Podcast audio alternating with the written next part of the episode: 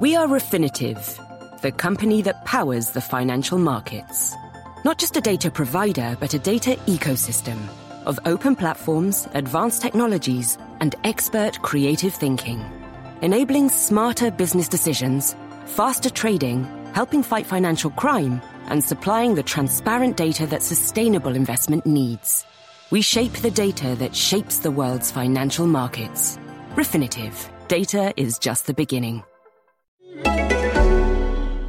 When handing out my annual Guff Awards last week, I wrote something I'd now like to retract. I said clear language in business was perfectly possible if only you tried hard enough.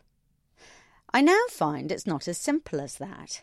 Last autumn, I co founded a social enterprise designed to get people like me to retrain as teachers.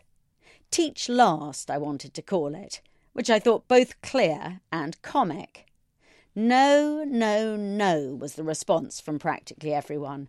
Teach last, they insisted, sounded as if the crematorium was the next stop, and so I backed down and settled on the least worst alternative now teach.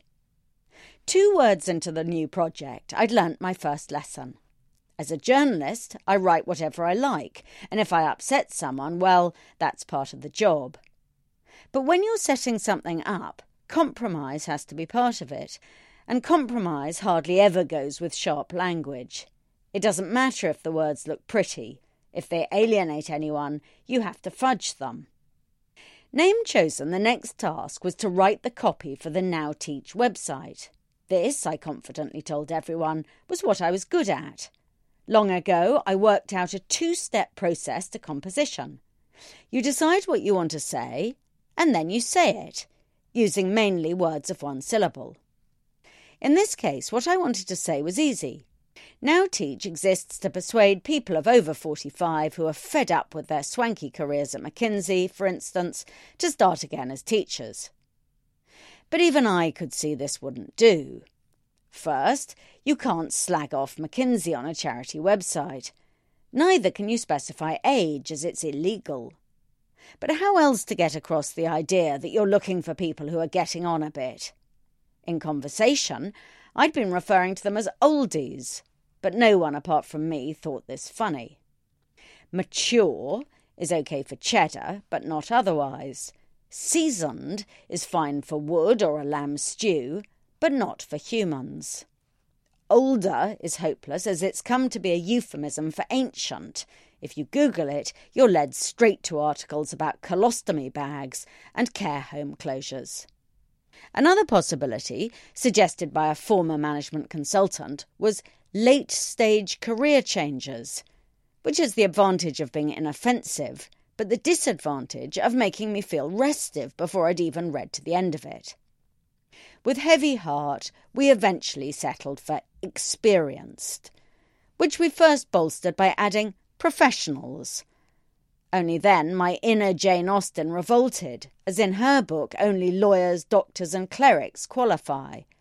In the end, we've gone for another dread word leaders, which is not only overused, but rules me out. I've never led anyone. The final task was to convey quality. We weren't looking for any old, experienced leader but for ones who would be absolute corkers as teachers. The word corker, delightful though it is, doesn't work on a website, yet inflation in language has been so rampant that none of the old words work anymore. Good now means bad, and great means mediocre. Even extraordinary is now workaday. The word appears nearly three million times on LinkedIn.